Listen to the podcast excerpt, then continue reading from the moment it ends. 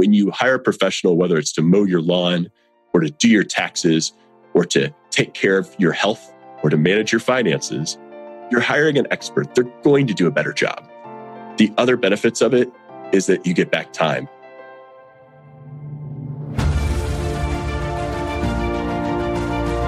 Hello and welcome to the Daily Helping with Dr. Richard Schuster. Food for the brain, knowledge from the experts, tools to win at life. I'm your host, Dr. Richard. Whoever you are, wherever you're from, and whatever you do, this is the show that is going to help you become the best version of yourself. Each episode, you will hear from some of the most amazing, talented, and successful people on the planet who followed their passions and strive to help others. Join our movement to get a million people each day to commit acts of kindness for others. Together, we're going to make the world a better place. Are you ready? Because it's time for your daily helping. Thanks for tuning into this episode of the Daily Helping Podcast. I'm your host, Dr. Richard, and I'm really excited to share with you today's guest, Peter Lazaroff. He knew from a young age that he had a future in investing. Today, Peter is the chief investment officer at PlanCorp, which manages over $4 billion for its clients. What makes Peter unique is his personable big brother perspective, and he's here to share insights from complex issues and making them understandable for anyone. His book, which just came out, Making Money Simple, is something that we're going to talk about. And he's going to translate the financial landscape in today's world and make it make sense for you and your money. Peter, welcome to the show today.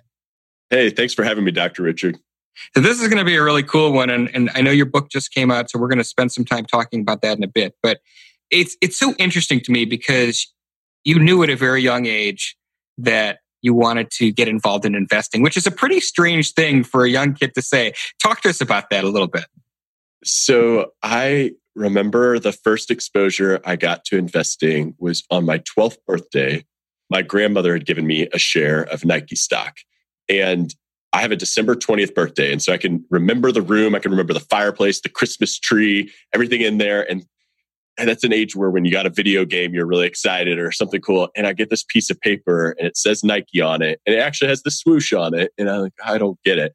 And I thought it was a pretty lame gift, but we started talking about it over time. And Nike happened to split. And so instead of one share, so they had two. And then a few months later after that, split again. So I had four shares. But most impressive to my 12 year old mind was the fact that I was getting these $1 checks in the mail every quarter. And I hadn't done any work. And I thought it was fascinating. And to me, that's what hooked me. And I started opening the paper to check the Nike stock price. And my grandmother continued to give me a share of a company that I was familiar with the brand in each birthday up until age 18. And I wasn't a big reader uh, as a child. And I remember asking my parents, can I go find a book on investing for kids? And they were like, yes, please, please go read a book. Um, and they took me to this bookstore and I got a book by Peter Lynch, who's a really famous mutual fund manager. And I didn't know that at the time. I just looked at the cover and arbitrarily chose something. And ultimately, that book, you know, inspired me. And it was very cool that there were a lot of things you could do at a young age to end up with more money. And I had some allowance and I worked jobs um, from age 13 through college. And what I thought I wanted to do when I was 12 was something with stocks. Certainly by 16 in high school, and if you told me I'm going to college, what are you going to do when you grow up? I'm going to do something with stocks. And I'm one of those very unusual people who, granted, that's a pretty nebulous term. By the time I got out of college, I was roughly correct. I became an analyst and trader a portfolio manager and a wealth manager, and slowly worked my way up the chain to director investment research, and then now uh, to chief investment officer. But the you know, I think I was really lucky to find that passion early, and still today, you know, I think of reading about investments as a hobby, just like following baseball for me as a hobby. It's truly a passion. I love the aspect of solving puzzles, so to speak, uh, for clients, or personal or theoretical. And I feel really fortunate to be in that position it's it's a really interesting story and so obviously grandma is the reason why this was instilled in you in, in, such a young age so her to thank for sure when you got out and you started actually doing this and, and what you shared was very familiar in the sense that a lot of people who love what they do describe it exactly as you did you love stocks as much as you love baseball and so you know that's a common theme but when when you got out how were you able to, because there's a lot of people in that space and that there's, it's a very, very heavy trafficked area. How were you able to kind of stand apart? What were you able to do that was different? So I was very fortunate in that I had a great mentor. I shared a desk with the chief investment officer of my first firm. And I remember having, you know, the first week or two saying, Hey, is there anything else I can do? Is there anything else I could do? And eventually he looked at me and said, You need to learn something new every single day. Go, okay. Uh, which was really broad. And what I started doing was taking notes, um, what I was reading, because I couldn't remember everything. And I remember being in a meeting, a portfolio manager meeting, where there was a discussion about a topic and people didn't really understand it. And I raised my hand and said, I'm happy, I have some notes on that. I'm happy to forward them. And I forwarded it to the president of the company. He said, This is great. Why'd you do this? I go, I actually do it every day. He said, Well, can you send them to me every day? I go, Sure. I mean, they're on a lot of different topics. So I can't always swear they're useful, but you know, I started saying them to him every day. And a few months later, we're in another portfolio manager meeting, and the topic comes up, and the president says, Well, in Peter's daily notes, and everyone go, what, what are these notes? And eventually I started distributing those to all the portfolio managers. And so these bullet points uh, that I was making eventually turned into sentences, and sentences started to turn into paragraphs. And as I was a young person out trying to develop business, uh, I remember roughly around the age 25, I started trying to bring in clients, and not many people wanted to give a 25 year old a million dollars, which was our firm's minimum. And so I started writing. I started doing email marketing, and I think I was a pretty early adopter of some of those practices, but generally speaking, writing special newsletters that were separate from the company newsletter, blogging. And I just got a passion because the feedback from everyone was, you know, I've never really understood that, but you just made it so simple. And so in my mind, it clicked. I'm going to help teach people to do things. And what's interesting is my dad was a pediatrician, and I remember doing rounds with him because he did do some um, teaching for the medical uh, school uh, Washington University, which is here in St. Louis. And I remember asking questions about the kids learning because, you know, it didn't look like a classroom to me. And I was pretty young when he told me this. But in medical school, the way you learn something is that you see one, you do one, and then you teach one. And writing became my teach one. And it was really fun. And I always loved seeing the light bulb go off in people's heads. And so I think that's really how I took a different path uh, in the field of wealth manager where there are a lot of people there. You can become credentialed. You know, I have my CFA and my CFP, but of good advisors, who doesn't? And so I think trying to speak in my voice and the newest project being this book, it, that's been the one way I think I've stood out in my career thus far. How early on did you know you were going to write that book? Because it sounds like you were always doing it, but you know, in newsletter form, essentially. Right. I think I wanted to write a book six or seven years ago, and I sort of started and spent a week on it and then just stopped. But when I got the motivation again was uh, in December of 2016. Every year, I tend to make two lists of goals, and they're you could call them New Year's resolutions, but they're really goals, and they're you know they're specific and they're attainable, and there's a timeline to them. But the personal goals, I, wrote, I at the very top was write a book, and that was not on the professional side. I'm not sure why I put it on there. My wife was pregnant with our second child. I knew that meant that when our oldest child went to bed and she went to bed early because she was tired, gave me a lot of time at night uh, to myself. And I felt like this was the book I had in me. I wanted to sort of outline my general philosophy on building wealth and the system that I have used prior to getting married and getting married, and the system that I use professionally with our clients at PlanCorp and we built a digital advisor in 2017. And a lot of it's based on some of the system that I build and use myself and advise others to use. And, you know, I had a blank page and it just started happening. Now, I think I probably would have failed on the project like I did the first time, but I had met an author who had just written her first book and she started the day after she had had her first child. And I thought, oh my goodness, how in the world was that possible? And she told me that she hired a project manager as just someone to bully her to write. And I did that maybe a month into writing. And somebody who was strategically texting me, Hey, have you written this chapter yet? Or Hey, are you writing yet? I know this was supposed to be your morning to write. And so having that person there really made a difference in me progressing the project. And then writing a book versus writing an article. So I have a website, peterlazaroff.com, where I post regularly, but I also write for the Wall Street Journal and for Forbes, but those all have word count limits, you know, 600 words, 800 words. When I got a blank page something really did change about my writing where I was able to tell more stories and describe more, more nuanced examples that I think could resonate with people. And it just became fun. And I, I think there was the very beginning process, the first four or five chapters just flew out onto the page. The next, I had to take some breaks in between, and I wrote a blog post on my own blog about the process of writing the book and how it was in fits and starts, but it never left my desk. It was always there. And it was really just so enjoyable. I don't know that I knew that I always wanted to write one, but it had been a while. And now that I have written one, I will tell you, I'm fairly certain I'll do another one, but I definitely could use a breather for a few years. so, making money simple is here, it's out. So, you've kind of teased the system. Let's talk about this book. So, first, take us through the basic tenets of how do you make money simple? So, let's start by the fact that most people get paralyzed when they have to make money decisions, in part because there's so many different places to start. And once you find where to start, the underlying choices can be complex and numerous. And so I think the very beginning is trying to figure out and focus on just a few key things. And the place where I like to start is what's the end game? What are your goals?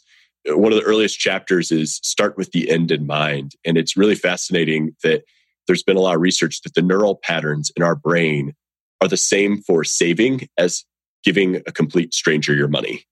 And that's a big problem. That's a really big barrier. If we think of saving as giving money completely away to somebody we don't know, you have to find a way around that. And so I think when you think of the good money practices, the basics, it's starting to figure out what are my goals? Everyone wants to retire, sure. But in the book, I try to guide you through goals that are meaningful and how to prioritize those from a pure math standpoint. So, like, what is optimal in terms of ordering your goals? But also, there's a lot of research now on how to spend your money to get the most happiness out of it. For example, experiential purchases have far longer lasting happiness than material items. And experiential purchases can be a vacation or even just an elaborate date night. And so recognizing that can be really helpful as you prioritize goals. Purchases that create time can bring more happiness. But then also realizing something like the biggest consumption of all in America is our house. Housing is not an investment, it's just a giant piece of consumption. And understanding what parts of your house will give you lasting happiness versus not is really important. So I think when you start the basics, it's trying to define these goals and then backing into what it takes to get there. Something I call reverse budgeting, where nobody wants to budget. No one wants to open up a spreadsheet every week or every day and keep track. That's a recipe for failure. And so when you back into the savings you need to do and automate them, what you're doing is you are giving yourself the best chance of making intentional progress to your goal. And a common theme throughout the book is that as humans, we're not hardwired to make good money decisions is we evolved as a species. We have a very short history with data. I mean, the scientific revolution only happened 500 years ago, but our DNA is very similar to that of the cognitive revolution from 40,000 years ago. And so we're structured to be in, to react to things in a way that is not aligned with making good money decisions. And throughout the book, I try to highlight it's not a behavioral science book or a behavioral science book but I do try to highlight those big issues that you will run into and then acknowledge look, you're not going to take human nature out of humans. So, how do you build around that? And so, at the core, to circle back to your original question, when it gets down to the basics, it's building a system that makes it easy to make the right decisions over and over again with very little effort on your part on an ongoing basis. And that's what's going to set you up for the best chance of success you had mentioned in that automation. So I, am curious to learn more about that. But let's let's pull the curtain back on the system itself a little bit more. Give us a high level overview of what that looks like. So, if we're going to do something called reverse budgeting, and if you want to find the worksheets that I have in the book, if you don't feel like going out and buy the book, you can get them at peterlazaroff.com slash worksheets. But basically, what you're doing is you're laying out your goals into three different time frames: short term, which is five years or less; intermediate term, five to 15 years, and long term, 15 years or more. And for those short term goals, I'm telling you, you have to put retirement savings and emergency fund at the top of those no matter what. And you might say, well, wait, retirement's not within five years. But maxing out your retirement account is an annual goal. It should be at the very top. Um, having an emergency fund and funding it doesn't have to be funded overnight, should be at the very top. But then you're putting things like paying down certain debts or maybe taking some sort of vacation or you know, uh, buying a new home, first home, a second home, whatever.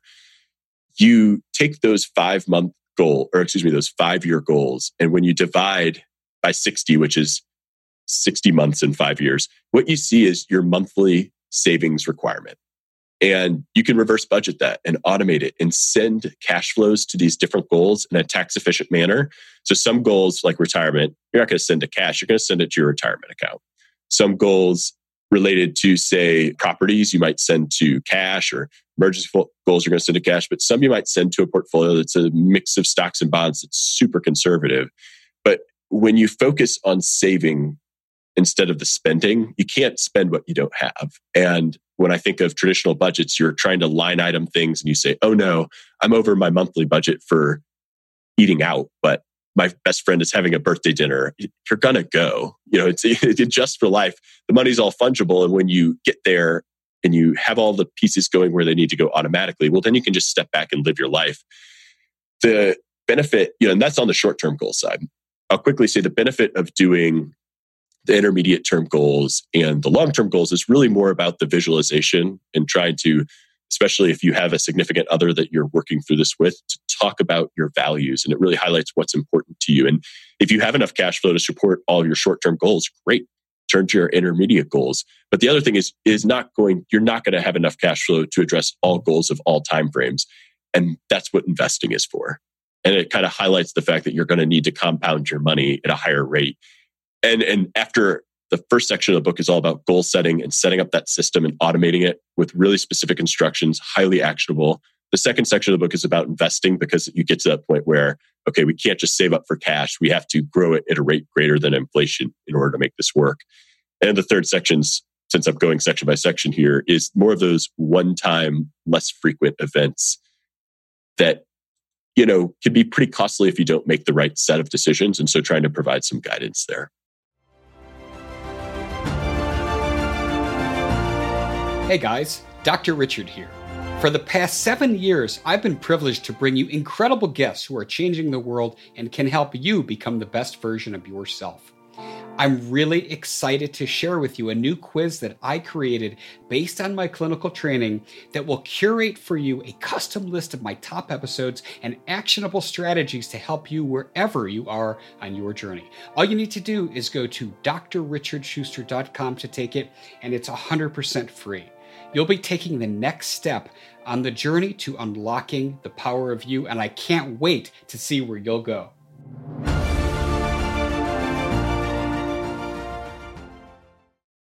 So let's talk a little bit about investing. And and one of the questions that I have is that we're we've we've been in this space for a good 20 years or so where somebody can kind of be an armchair stock guy in his own home uh, you know, through E Trade and some of these other things that popped up in the late 90s. So, what would you say, you know, in terms of guiding someone towards giving it a shot on their own or using somebody like yourself? And so, talk to us about those differences, pros and cons. Well, I will say that there are, I wrote the book with the idea that maybe people could take all the information and do it themselves.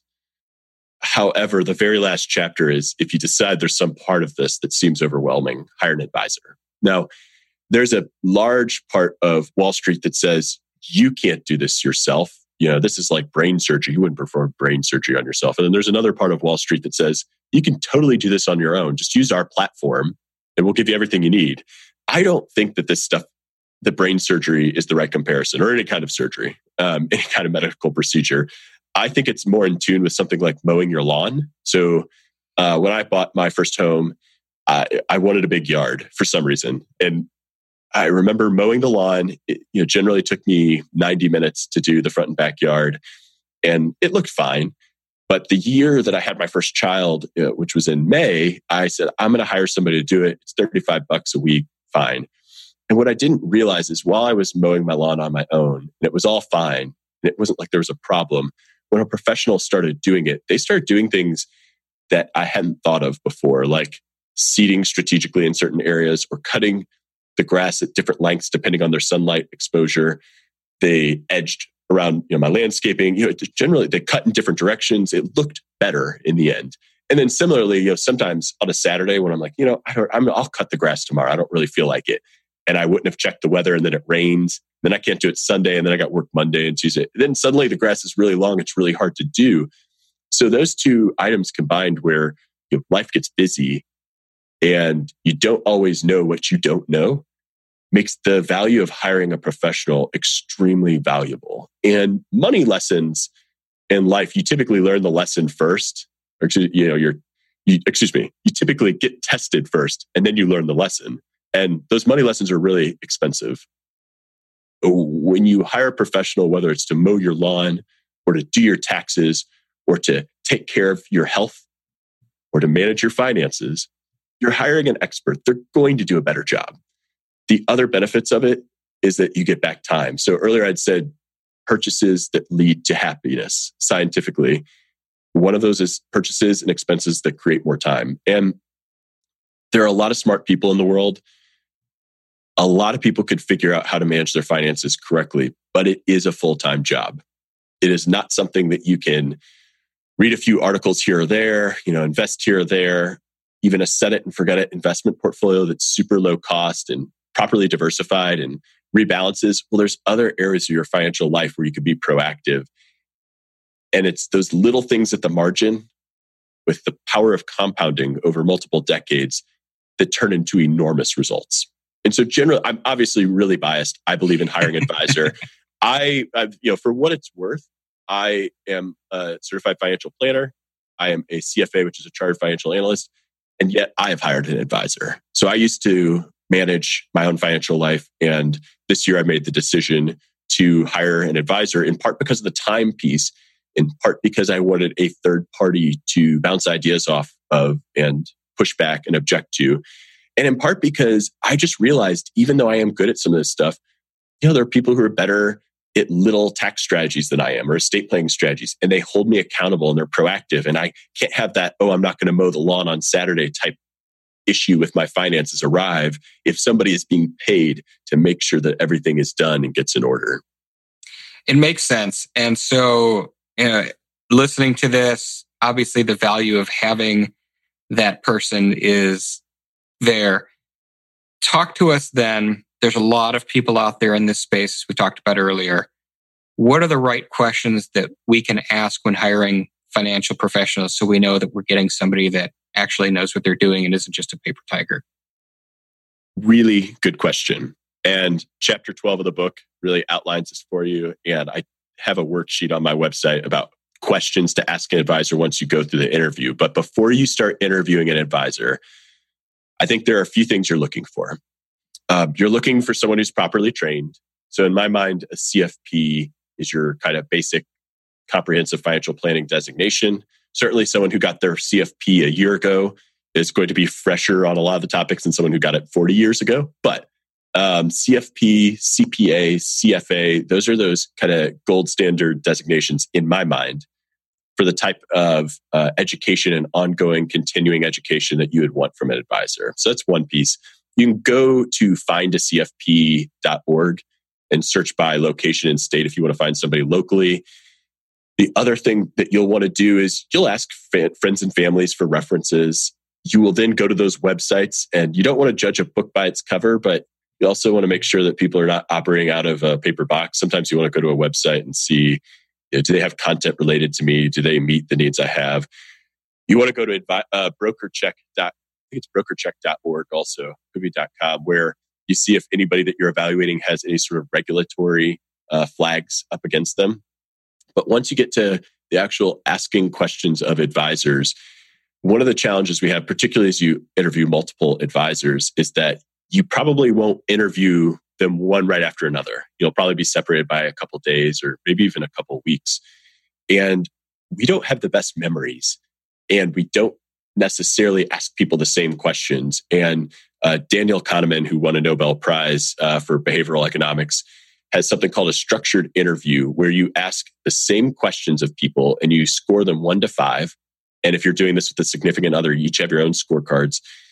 And you try to ask them in the same order, give people the same opportunity to answer them. And then that way you have a highly objective, quantitative metric for what you thought of a different advisor. Because what happens is you forget what somebody said and you forget that you asked one person this and not the other person. And I think, you know, those questions, again, you can find them on my website. There's a score sheet, there's the questions, there's what I view as ideal questions. Those are the types of things that people don't do enough. I'm genuinely excited when a prospective client comes to PlanCorp and is asking hard questions. Too many people show up and they only want answers about themselves. And look, it is all about the client. But if you're going to invest money in hiring an advisor, the biggest favor you can do yourself is to invest the time and effort into picking someone who is going to be a good fit for you. No, that's great stuff. And you've given a lot of links and URLs and we're gonna we're gonna connect. Yeah, sorry about that. no, no, no. It's it's there's nothing to apologize for. That's great stuff. For those listening in the car, don't have your pen in hand. We're gonna connect all of those things that Peter's mentioned in the show notes for his episode at dailyhelping.com, as well as in the Daily Helping app. But Peter, this has been fantastic. I, I've loved the information. You've given us some great actionable stuff. So, as you know, I, I, like to wrap up every episode, Peter, with a question and that I ask all my guests What is their biggest helping? The single most important piece of information you'd like somebody to walk away with after hearing our discussion today? We haven't talked about this, but the most important thing is start now. There is something that everybody can do to improve their finances. And even if it's small, one of the things we don't respect is the power of compounding. I think writing this book not just from an investment and bank account compounding sense, but small habits compound over time. And if you start today, I assure you there's something that can change the rest of your life in your finances. And what's really amazing about it is it's not like going to the gym where you have to keep going. You know, with finances, you can have a 30 minute financial workout as I do air quotes that nobody can see with my fingers. a financial workout that's 30 minutes and gives you a six pack. So imagine that. And I'll give you one more URL. Smartmoneyquiz.com is nine questions, and you will have three to four areas that give you actionable advice where to start today. And I can, there's probably something that you're thinking about that you've been putting off. All the listeners are thinking to themselves, yeah, there is a, whatever that thing is, go ahead and go home and block off some time on your calendar to do it. If you're not sure what that is, my hope is something like smartmoneyquiz.com can help you out. Perfect. And Peter, tell us that URL one more time for yourself where people can find out more about you and get their hands on your book. Yeah, peterlazaroff.com is my website. Everything I do eventually ends up on there, and you can follow me on social media once you get there. That also has links to the book Making Money Simple, which you can order really anywhere that sells books. And um, Dr. Richard, I really appreciate the time to talk to you. This has been great. Yeah, it's been been a phenomenal discussion. Thank you for coming on. Yeah, absolutely. And thanks also to each and every one of you who chose to listen to this episode. If you like what you heard, go subscribe to us on iTunes and leave us a five star review because this helps other people like yourself find our podcast. But most importantly, go out there today and do something nice for someone else, even if you don't know who they are, and post it in your social media feeds using the hashtag MyDailyHelping because the happiest people are those that help others.